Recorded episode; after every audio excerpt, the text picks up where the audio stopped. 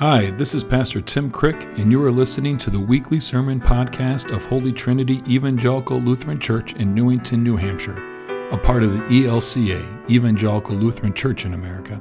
You can find us online at www.hteLC.com. We worship on Sunday mornings at 8:30 and 11 a.m., where you are never too late and there's always room for one more. We hope you can join us sometime, and we hope you find the sermon you're about to listen to helps you to understand and experience the depths of God's love for you and the entire world. Thanks for listening. We continue our service with the first reading. It comes from James, the second chapter. My brothers and sisters, do you, with your acts of favoritism, really believe in our glorious Lord Jesus Christ? For if a person with gold rings and in fine clothes come into your assembly, and if a poor person in dirty clothes also comes in, and you take notice of the one wearing the fine clothes and say, Have a seat here, please, while to the other one who is poor you say, Stand there or sit at my feet, have you not made distinctions among yourselves and become judges with evil thoughts? Listen, my beloved brothers and sisters.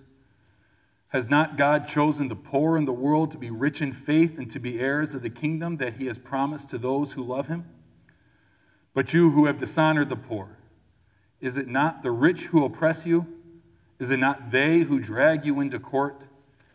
Is it not they who blaspheme the excellent name that was invoked in you? You do well if you really fulfill the royal law according to the scripture. You shall love your neighbor as yourself. But if you so show partiality, you commit sin and are convicted by the law as transgressors. For whoever keeps the whole law but fails in one point has become accountable for all. For the one who said, You shall not commit adultery, also said, You shall not murder. Now, if you do not commit adultery, but if you murder, you have become a transgressor of the law. So speak and so act as those who are to be judged by the law of liberty. For judgment will be without mercy to anyone who has shown no mercy. Mercy triumphs over judgment. What good is it, my brothers and sisters, if you say you have faith but do not have works? Can faith save you?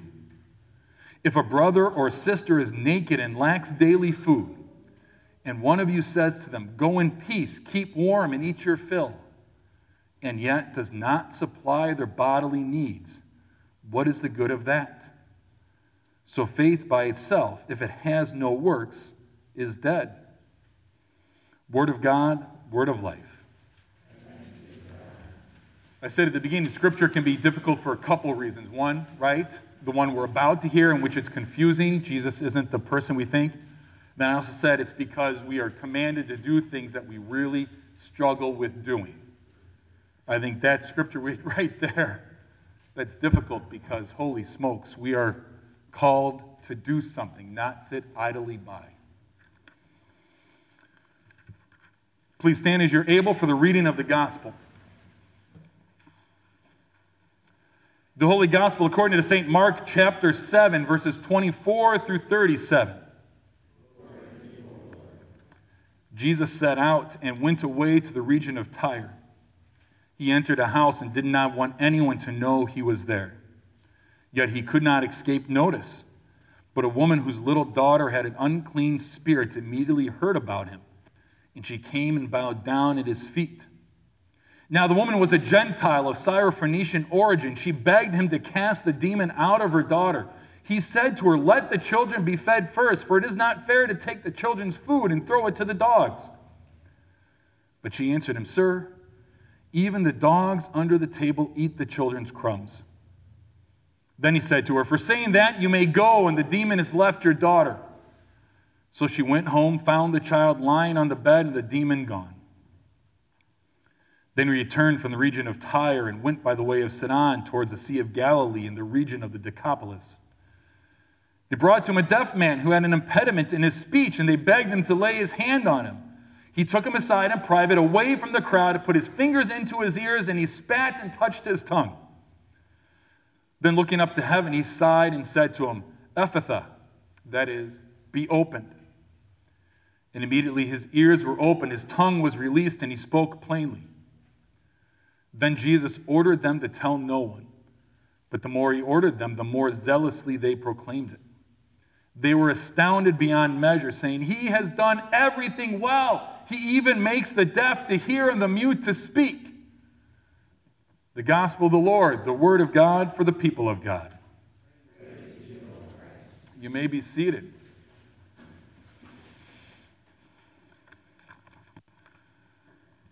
I often think we get, uh, we don't fully get the radicalness of Jesus. How offensive people might, not might have been, really were. Because of what he said, who he interacted with, all of those things. So before we get to Jesus, what he said, and how this woman challenged him. Think about this setting that is going on that people are reading about to begin with. It says Jesus is in the region of Tyre, right? So, how many people know about the region of Tyre? Sounds like a good vacation spot? No, right? Do we really know anything? That oftentimes is a throwaway line when we're doing these readings from Scripture. It names the place, but the name of the place is so extremely important. The region of Tyre, ancient, in ancient times, was known as Canaan. Now, if we know anything about Canaan, Canaan is the land that the Israelites went into after they were freed uh, from slavery in Egypt. And so, Canaanites were the ancient enemies of the Israelites. So, this woman is a descendant of the ancient enemies of the people that Jesus descends from. Does that make sense? So, Jesus having a conversation with someone he should not be having a conversation with. Not just not having a conversation with, somebody who the people are thinking we hate them. Do not know our past, do not know our history do you not know the things that occurred between these two groups of people? Right? So we have that. Jesus is, and he's in that area. He's left his home. He's gone there to interact with somebody. Does that make sense? Jesus is where he shouldn't be. Now, when he's where he shouldn't be, someone comes and talks to him who shouldn't be talking to him. A Syrophoenician woman, right? So it, she comes from the city of Phoenicia, which is one of the main cities of this region. And women shouldn't be talking to men. Men shouldn't be talking to women, especially in pub- whether it's in public or in private anyway. In fact, I've done some uh, research on, and this was written about 150 BC by a historian back then. Women were expected to remain unobserved in public. Talk not much with womankind, they said. They said this of even of a man's wife, let alone another man's wife. You couldn't be alone with a woman. In fact, if a man was talking to a woman, public or private, that wasn't his wife, that woman could be divorced with no repayment or no penalty or anything like that. The man could just say, Sorry, you did what you shouldn't have done, you're out. And if a woman was divorced in that day and age and was sent out, what were her prospects of really having a thriving life?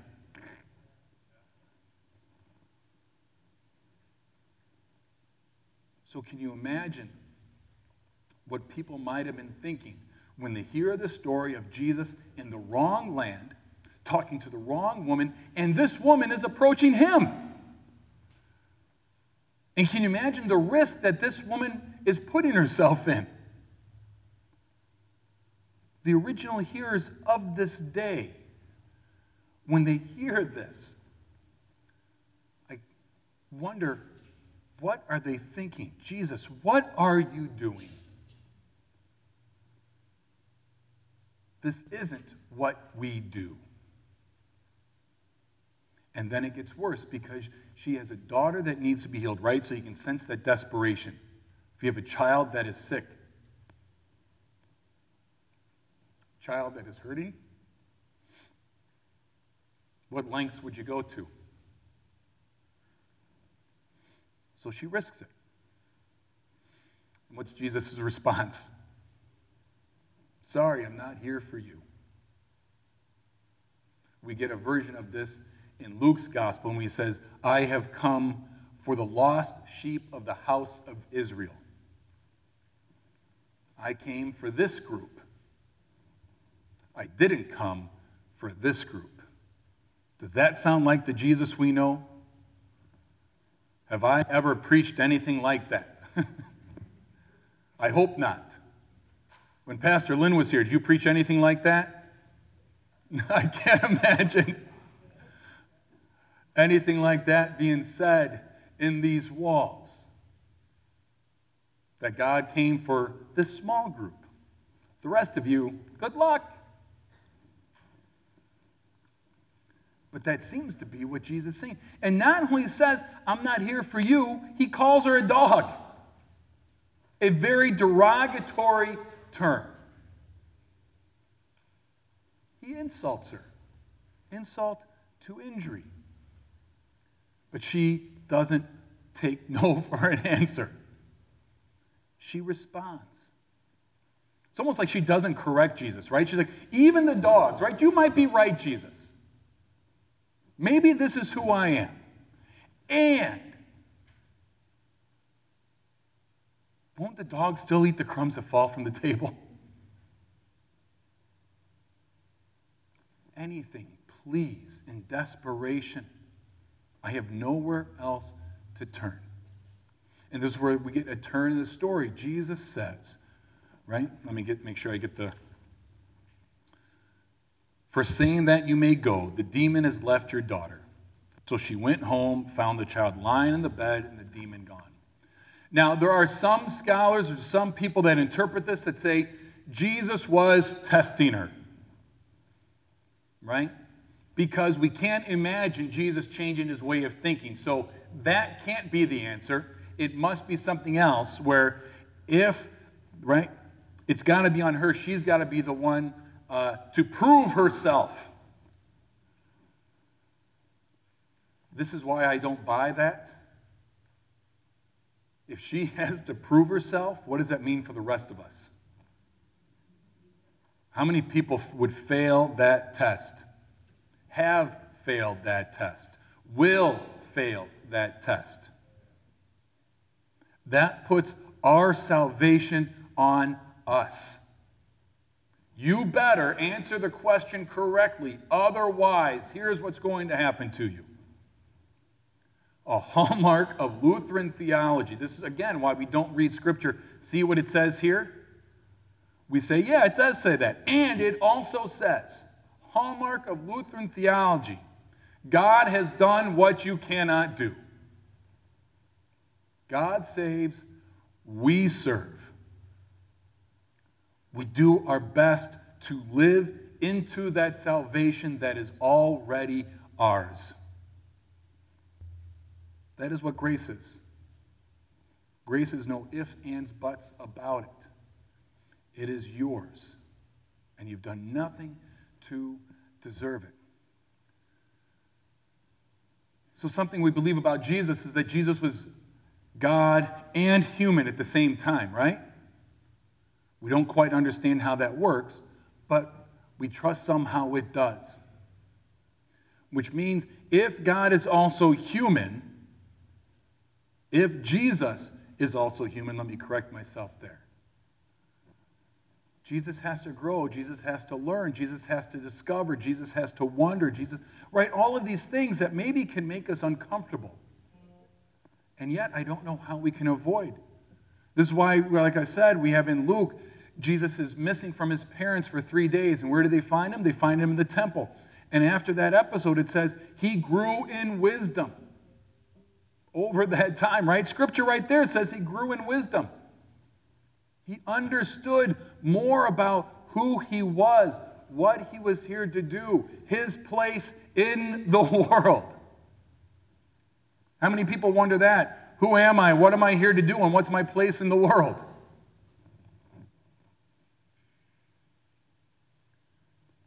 I think it's okay to say Jesus was discovering this throughout his life. He was a creature of his time. So there were limits on him. That's part of what being human is. And somehow in there, God was as well, which allowed his death and resurrection to do what our death can't. It's not one or the other, it's a both and. Does that make sense? Which can be hard to understand. We want an easy answer sometimes. We want our opinions to be affirmed, correct? Just tell me how I'm already right, because that feels good, doesn't it? So we watch the news that tells us what we already think. We read the articles that confirms what we already know to believe to be true. Nobody does that, do they?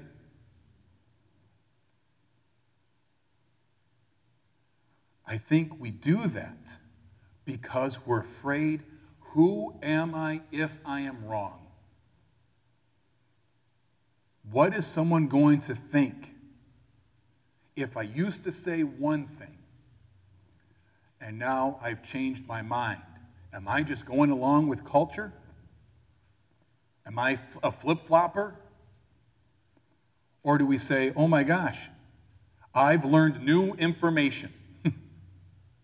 I learned something I didn't know before that has impacted me, and now I have a different opinion. Does that make sense? Because our faith, because we confess and we receive forgiveness, we ought to be able to say, I was wrong. I know better now. And we live from that place. I think Jesus gives us that example. I know better now. To me, that's what it means to truly be free. To be freed to live in love and in Christ. I don't live in fear of, ooh, but what if? Right?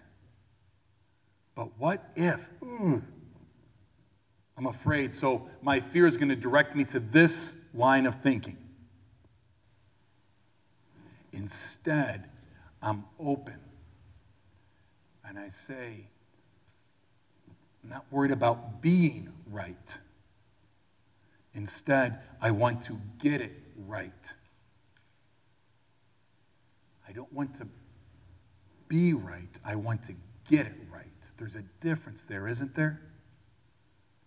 If we're able to confess our sins, acknowledge our mistakes, say we've learned, we've grown in wisdom, we ought to be able to do that. Our faith frees us up to take in new information about who I am, who God is, and my place in the world. To me, that is true freedom. Amen. That's the sermon for this week. We hope from it you learned a bit more about God's love for you and the world. Please subscribe and rate our podcast to help us be found by and reach more people. Thanks for listening, and don't forget, you are loved.